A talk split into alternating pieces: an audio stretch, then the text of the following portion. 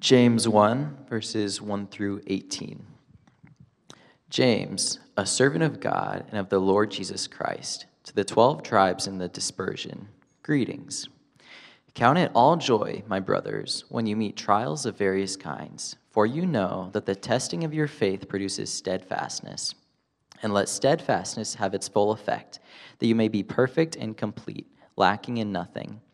If any of you lacks wisdom, let him ask God, who gives generously to all without reproach, and it will be given him.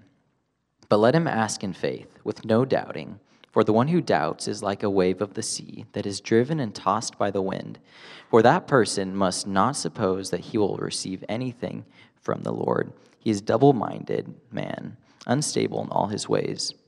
Let the lowly brother boast in his exaltation and the rich in his humiliation, because like a flower of the grass he will pass away. For the sun rises, and its scorching heat and withers the grass. Its flower falls, and its beauty perishes. So also will the rich man fade away in the midst of his pursuits. Blessed is the man who remains steadfast under trial, for when he has stood the test, he will receive the crown of life, which God has promised to those who love him. Let no one say when he is tempted, I'm being tempted by God, for God cannot be tempted with evil, and he himself tempts no one. But each person is tempted when he is lured and enticed by his own desire. Then desire, when it is conceived, gives birth to sin, and sin, when it is fully grown, brings forth death. Do not be deceived, my beloved brothers. Every good gift and every perfect gift is from above coming down from the Father of lights, with whom there is no variation or shadow due to change. Of his own will, he brought us forth by the word of truth, that we should be a kind of firstfruits of his creatures.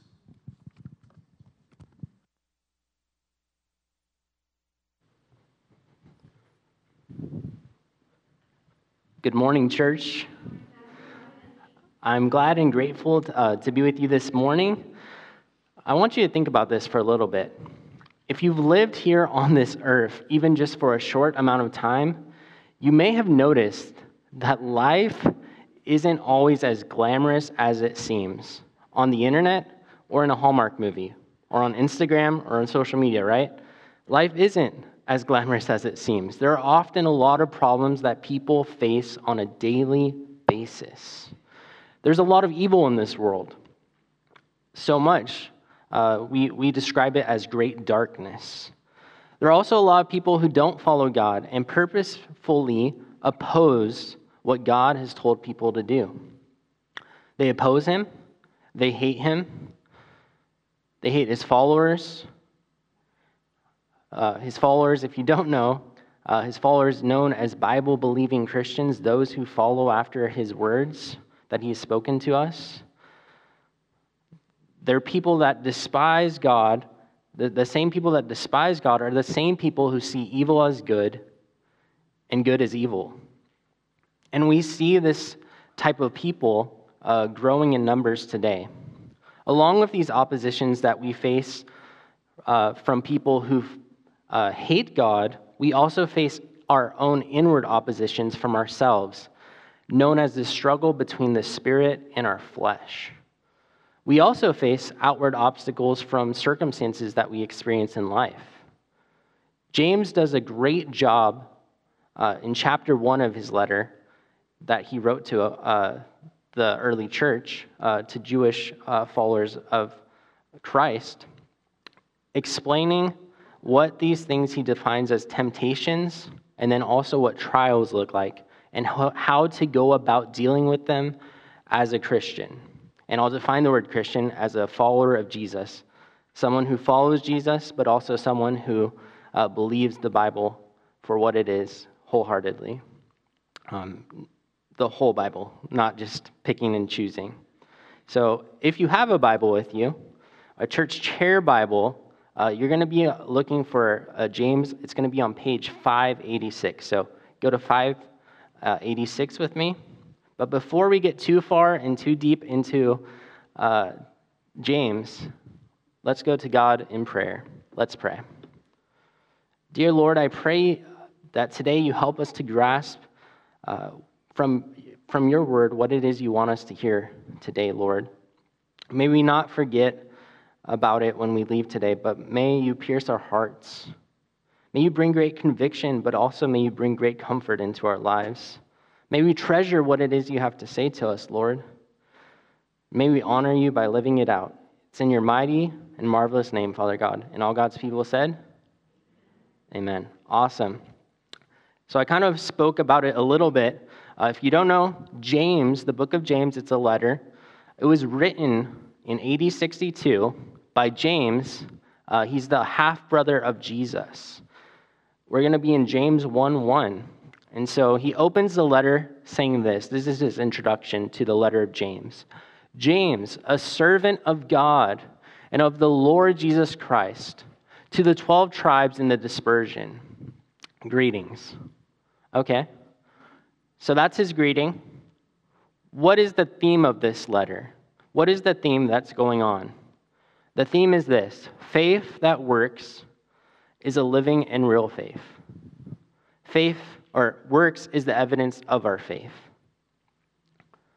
Point one is this believers will encounter trials in life. Believers will encounter trials in life. In James 1 2 through 4, it says this It says, Count it all joy, my brothers, when you meet trials of various kinds, for you know that the testing of your faith produces steadfastness. And let steadfastness have its full effect, that you may be perfect, complete, lacking in nothing. So, point 1a is this because of these trials, our faith will be tested. Because of our trials, our faith will be tested. So, we're going to lean in and focus on verses 2 through 3. Count it all joy, my brothers, when you meet trials of various kinds, for you know that the testing of your faith produces steadfastness. Everyone faces trials. If you're a human, you're going to experience great tragedies in life. And the worst tragedy, I would say, to enter the world is sin. Sin is the greatest tragedy that entered the world. If you are a follower of Christ, you're going to encounter trials often far greater than the trials of non believers. That is just part of what living a Christian life looks like. In the early church, uh, believers faced persecution and great hardship. Uh, there were many enemies of Christians back then. Uh, the world hated them and killed them off. If you love God, you will face trials of many types and for various reasons. Some trials uh, that we could be facing today include the loss of a loved one, financial loss, economic hardship, uh, sickness, health problems, uh, even what we call the epidemic of loneliness today. Uh, it's grown far, far greater than it ever has been before. Uh, depression is up. Uh, there, there's a lot of trials that people are facing. Trials are situations in which you are in in which you typically have no control over, you are just facing them. Um, you can, however, control how you deal with these trials, either seeing them as a blessing or uh, and, and something to delight in, or you can see them as a curse and something to despise. You can ha- choose to have joy in the midst of these trials, or you can do what most people do uh, most people who aren't believers, uh, they become angry and bitter towards trials. Uh, they become angry and bitter towards people, and they eventually become angry and bitter towards life in itself. So we have to be careful and watchful that we don't uh, do that. James, James, he's the half brother of Jesus. He wrote this letter, and he encountered trials as a follower of Jesus. So did Peter. Peter I mean, he faced opposition all the time. We have Paul, they all faced opposition. But, G, but uh, both James and Peter seem to agree on where, what the purpose behind trials is. It also seems likely that James and Peter were both writing to and reaching the same people in their ministry and in their letters. Yet the, they, they uh, authored it, and, and the author's intent, the, what they uh, decided to do, is uh, their recipients were the Jewish Christians of that time, right? Paul was mainly uh, reaching the Gentiles, and James and Peter were mainly ministering to the Jews who became Christians. That's just a, a side note. But let's see what Peter has to say in this in 1 Peter 1 6 through 7. It says this In this you rejoice, though now for a little while, if necessary, you have been grieved by various trials, so that, and here's our purpose clause. You, whenever there's a so that, that means there's a purpose behind that. That those words mean that there is purpose in this statement. And so it says, so that the tested genuineness of your faith, more precious than gold that perishes through it, though it is tested by fire, may be found to result in praise and glory and honor at the revelation of Jesus Christ. Our trials, and when we face these trials, and the way that we face these trials, brings honor to God.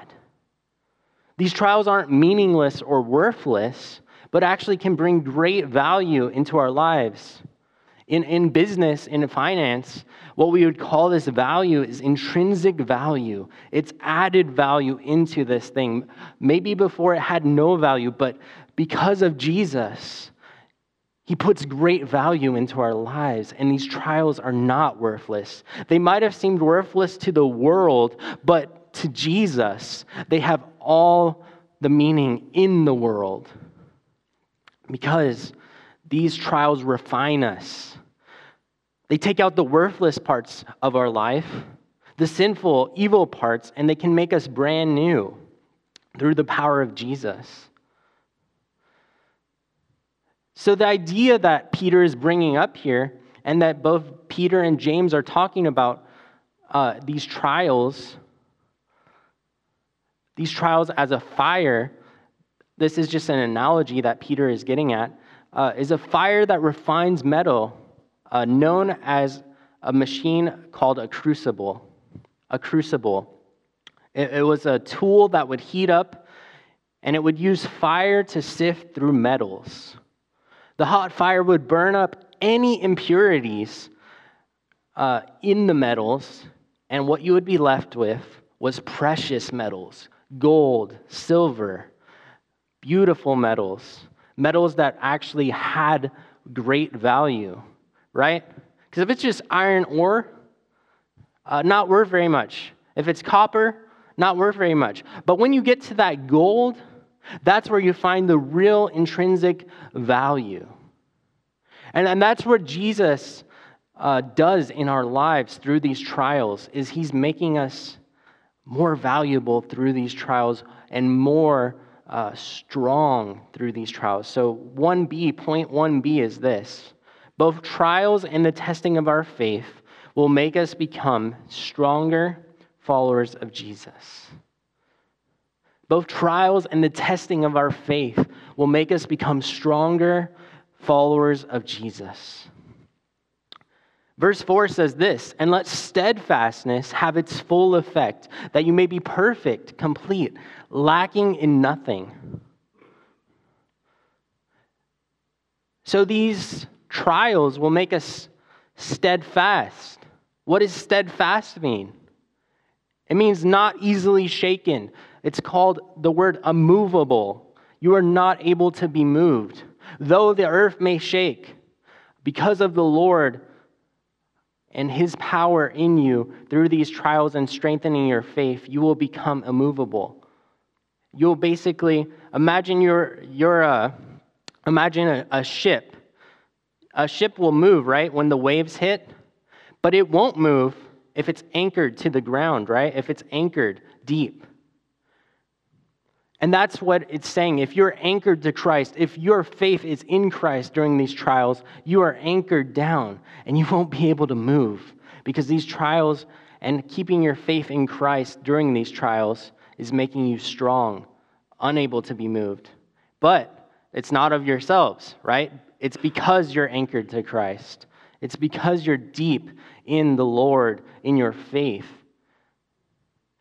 that you're standing strong so when the storms of life come and the great winds of destruction come into your life and try to tear you down, you will be standing strong when you place your faith in Christ. Because no matter the circumstance or situation that you're in, if you place your faith in Christ, no matter how hard or difficult, you can still stand strong because your faith is in the Lord. And I think uh, a great illustration of this uh, is found in Psalms chapter 1. So if you go to Psalms chapter 1 with me,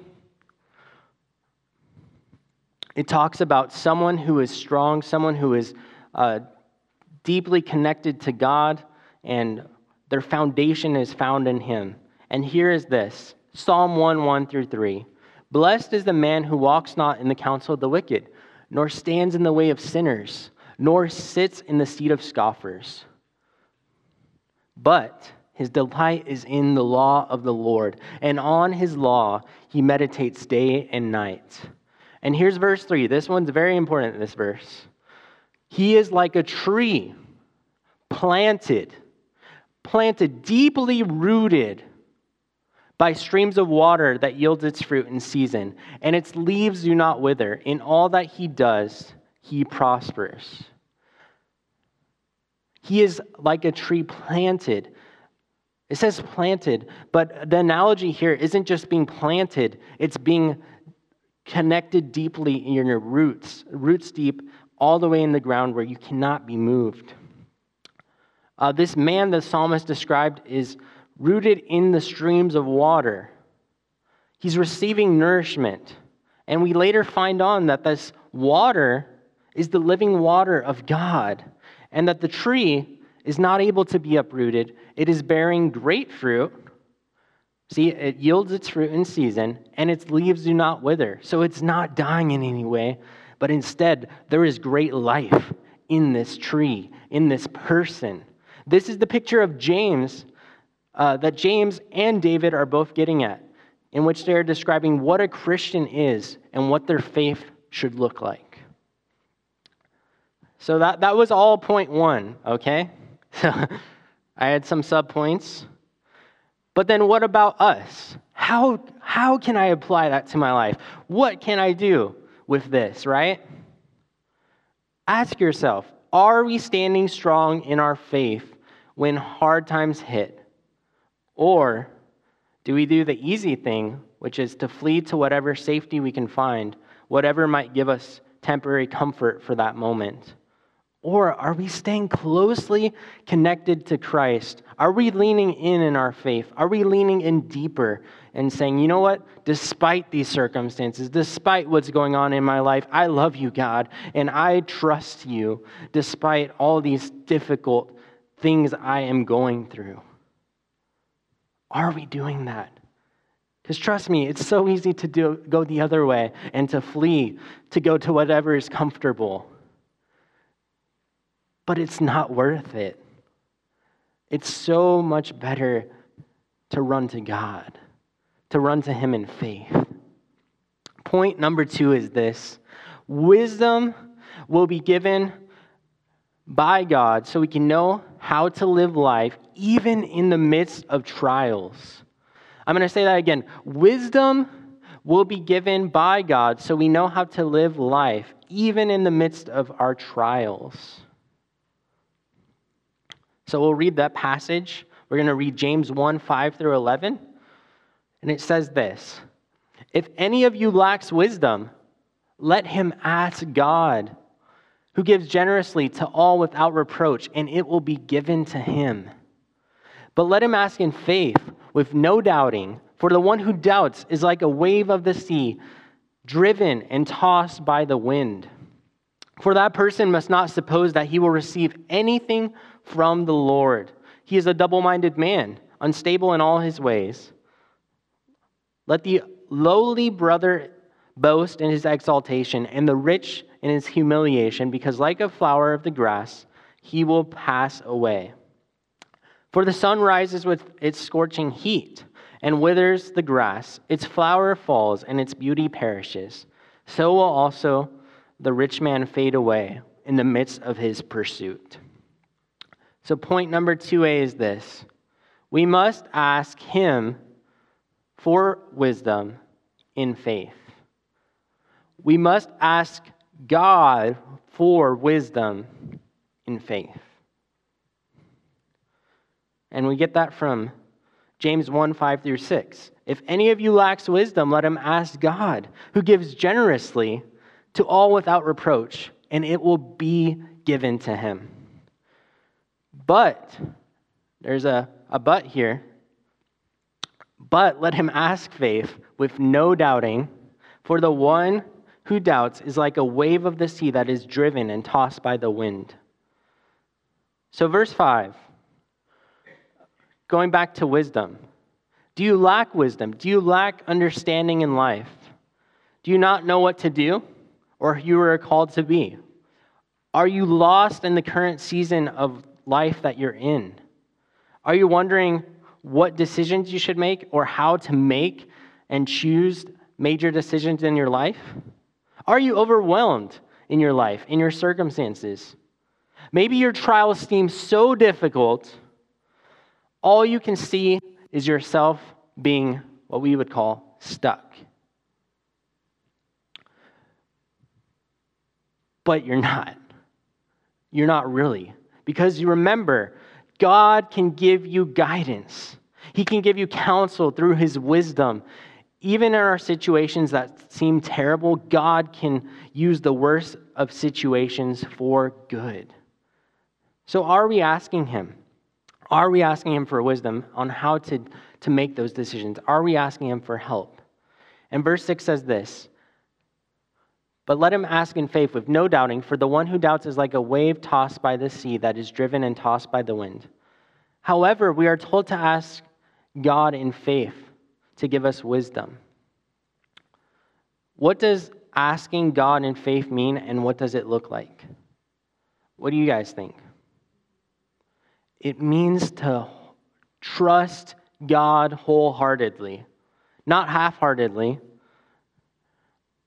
Unwavering faith is trusting uh, in God, being dependent on Him, and being still, and knowing He is who He is, and He can do what He can do, which is anything and everything, because He is the Almighty God. And a wonderful uh, verse from Psalms is Psalms, uh, 40, Psalm 46:10. And I remember I, I, I first really leaned into this verse on a missions trip, and it really got me through the missions trip. Uh, you know, I was feeling really discouraged. Um, it was when I went to Spain. Uh, it was a brand new experience for me. I I was with brand new people. Um, I went with the one of the churches uh, that I had been on staff at, but the missions team I was part of, I knew no, knew no, I knew no one. And so I was really like discouraged. I was not having a good attitude. I was uh, a little frustrated. And I came across this verse Be still and know that I am God. I will be exalted among the nations, I will be exalted in the earth. And it was a great reminder of what I was there for to bring glory to Him, to bring honor to Him. And it's the same thing with our trials, with, with what's the reason? To bring honor to Him. To bring honor to Him and not doubting Him, not doubting His ability, not doubting His ability to follow through on His promises. That we can trust Him and that we can rely on Him when everything else in this world is unreliable. Because if you think about it, in this world, there's nothing you can 100% rely on, right? Sure, you have a job, but does that always mean you're going to have a job? Uh, you could get laid off, the company could go under, you could randomly get fired. Apparently, in the state of California, there's like a rule where you can get fired at any moment if they choose to. But that's just an example. Please don't fire me. No, no. But, but anyways, there's nothing that's 100% confirmed, right? There's a lot of things that are up in the air in this world. Even the economy. Can't trust that. Uh, you can't trust your car. I mean, you can, but you never know. even in a brand new car, what could happen? Uh, you could get an accident. Uh, it could just break down randomly. And so just think about that. These are some worldly things that are not reliable. But when you think about it, God is 100% reliable, and He always delivers on His promises. And uh, Jesus, He explains what faith looks like in Matthew 21 21 through 22. And Jesus answered them Truly, truly, I say to you, if you have faith and do not doubt, you will not only do what has been done to the fig tree, uh, something happened to a fig tree uh, in the pr- previous passage, but even if you say to this mountain, be taken up and thrown into the sea, it will happen. And whatever you ask in prayer, you will receive if you have faith. So, my question is do you have faith that God can deliver his promises and that he will follow through in his promises? And I have a quote from an awesome missionary. You may have heard of him. Uh, Pastor Cliff is an awesome missionary. It's not Pastor Cliff, but it's another awesome missionary. uh, his name is William Carey, and he says this Expect great things from God and attempt great things for God. William Carey, he was often referred to as the father of modern missions. He was initially rejected by various missionary societies in England due to his lack of formal education and his background as a shoe cobbler. However, he persevered and eventually went on to become one of the most influential and pioneering missionaries in history. He says this once again expect great things from God and also attempt great things for God. William Carey does a great job at reminding us to really live out our faith, to trust God, to seek God, and to know that He can and He will accomplish what He has promised to us. It also summarizes this statement. The statement summarizes what uh, William Carey did. He stepped out in faith, trusting God. He went outside of his comfort zone to hit the mission field. Often being in difficult circumstances, uh, financially, uh, there were some times where uh, his bank account, you know, zero, right? Really rough financially. Um, being in difficult circumstances, but also not just being in difficult circumstances, but often the places he was in were uncomfortable places. But, once again, I'll say that purpose clause again, so that, or the reason why he did these things was because he knew God was in control. God has the power over anything and everything. And that even though he may face great grief for a moment, that grief and sorrow is only for a season. But there is great joy and satisfaction when you live in faith that has a lasting home in eternity. This satisfaction and great joy in God will be forevermore. Point 2b is this worldly wisdom and wealth will perish, but godly wisdom prepares a believer for eternity. I'll say that again. Worldly wisdom and wealth will perish, but godly wisdom prepares a believer for eternity. James 1 7 through 8 says this For that person must not suppose that he will receive anything from the Lord. Verse 8 He is a double minded man, unstable in all of his ways. He who does doubt God and what he can do should not expect to receive great things from God. We must place our faith 100% in God. Being a double minded man's, or sorry, being a, I did the plural thing too. Being, being a double minded man, singular, there we go, means being uh, bipolar, basically, right? Bipolar in your faith. Um, one minute we're saying we're believing, the next instance we're the exact opposite. So, we must pray and ask God to help us to stabilize in our faith by placing our faith 100% in God. I'm sorry, guys, but there's no 50% God, and then 50% I'm trusting my finances, or trusting this, or trusting that. 100% faith in God. Not even 50% trusting God, 50% trusting your spouse. Can't trust even humans. Even if we have the most amazing spouse in the world, we're still all sinners, right? Everyone, no matter what. So we have to place our 100% trust in God. James 1 9 through 11 says this Let the lowly brother boast in his exaltation, and the rich in his humiliation, because like a flower of the grass, he will pass away. For the sun rises with its scorching heat and withers the grass, it its flowers fall, and its beauty also perishes. So also will the rich man fade away in the midst of his purs- pursuits. So, despite our financial situation, we should be grateful for what God has given us. And remember that things of this world, such as finances, um, houses, cars, they're all temporary. They're what we'd call temporal. But things of God are eternal. This is a passage that bring us, brings us back to similar words of the very similar words of what Jesus said on the Sermon of the Mount, known as the backwards kingdom. It's called the backwards kingdom because it is the exact opposite of what we might expect. The rich are considered lower, and the poor are in a high position of honor. God has a completely different value system in his kingdom than in our world. And so we have to remember um, are we pursuing God or are we pursuing wealth? Because what matters is what we're pursuing. It's not the money that's bad, it's the way you're using your money or if you're making it the end all be all, right? Luke 6:20 through 21 says this.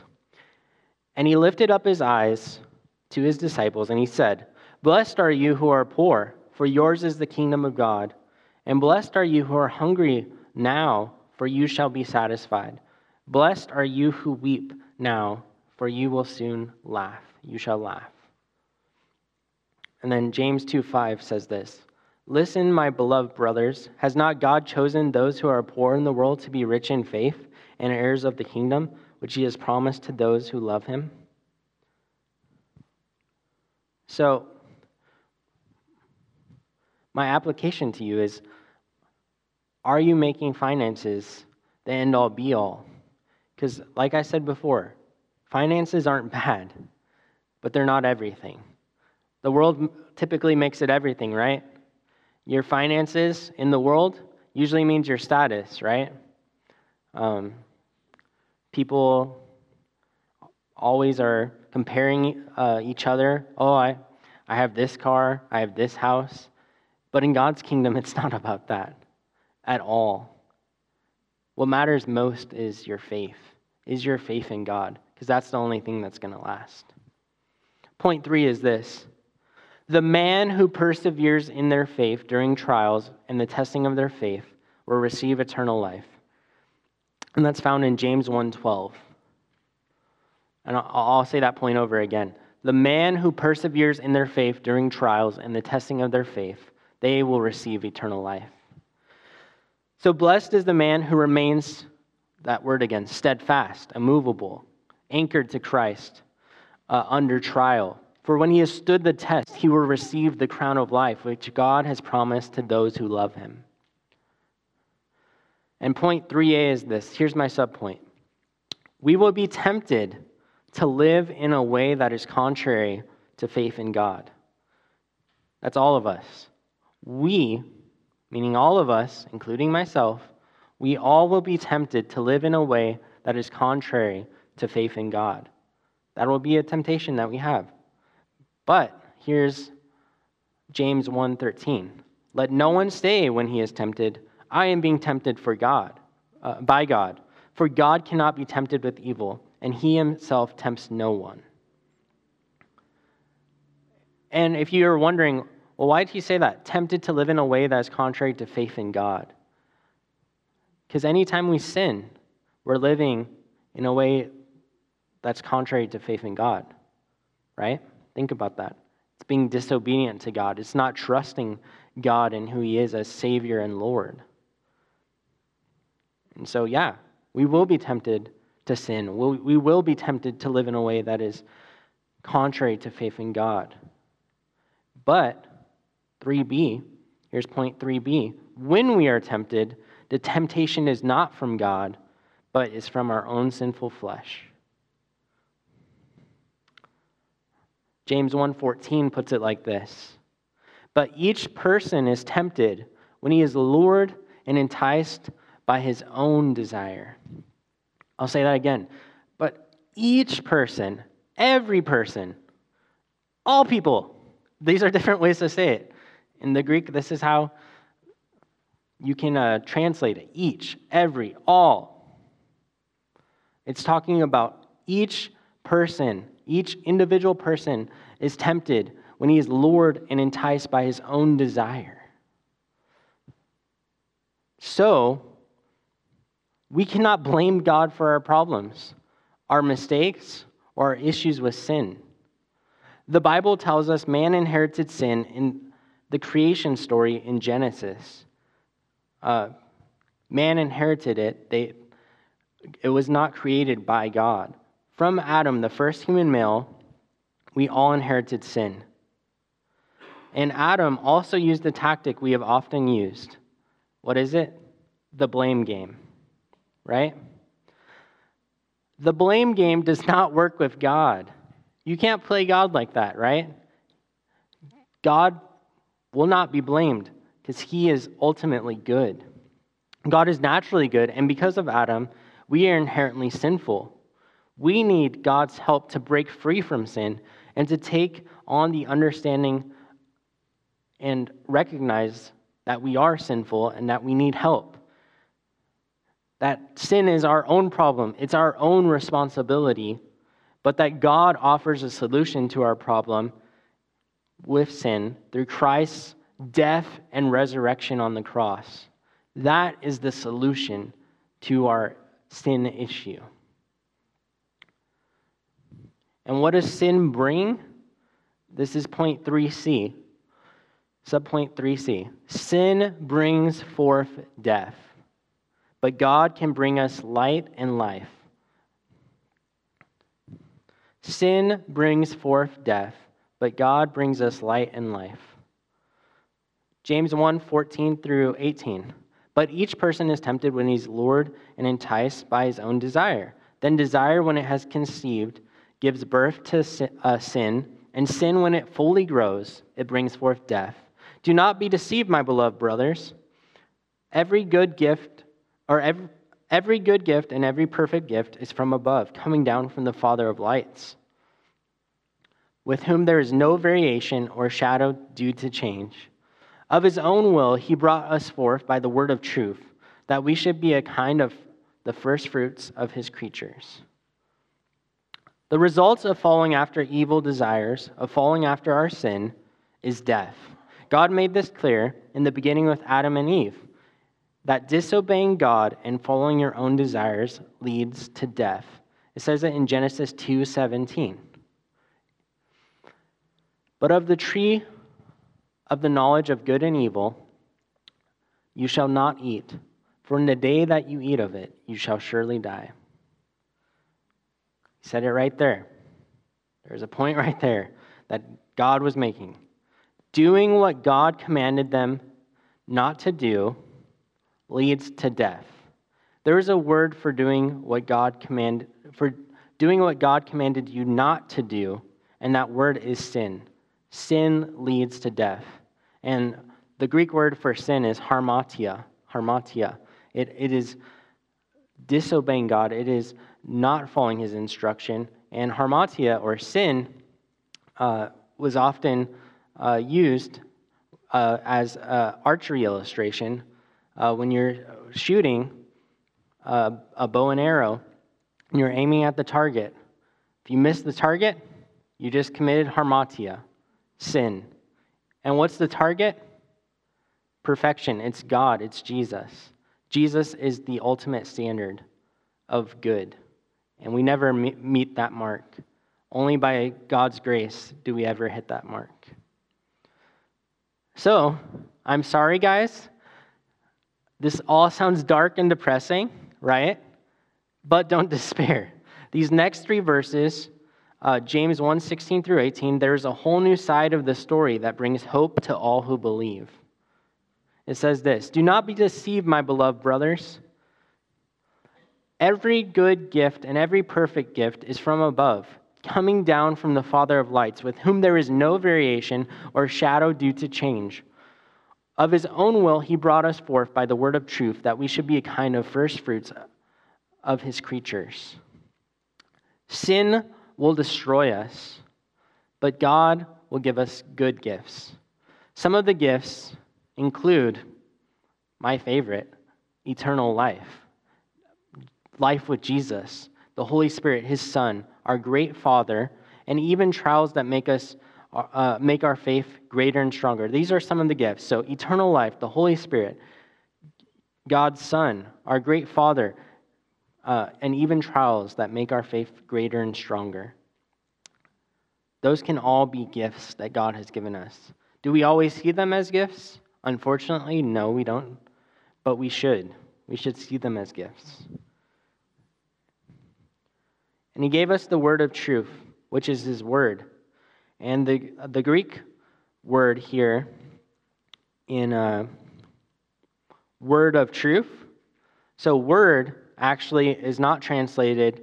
So if it was uh, talking about word as in like scriptures, it would have say graphe, graphe. But actually, I looked it up. I'm in a Greek class right now. Lord, please help me through that Greek class. There's a lot of studying. but um, it's actually the word logos, logos. And it's the same word that is used in John 1 1. And it's this if it Let's see. I am silly. I did not pull up John 1 1, so I'm going to pull it up on my phone. And here it is. In the beginning was the Word. Logos is the word here. And the Word was with God, and the Word was God. He was with, in the beginning with God. All things were made through him, and without him was not anything made that was made. So the word of truth with which we are receiving is not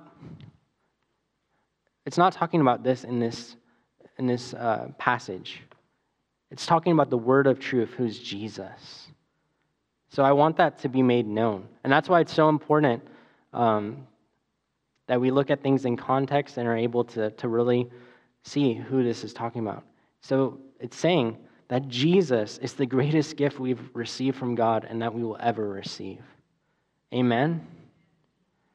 So I have a summary for this, and I want you to remember this. I made it in uh, four parts. Part number one is this you will encounter trials. Your faith will be tested, and the testing of your faith is meant to make you, your faith stronger in God.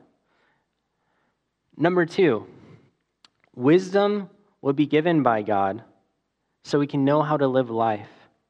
However, we must ask for wisdom in faith. Worldly wisdom and wealth will perish, but godly wisdom prepares a believer for eternity.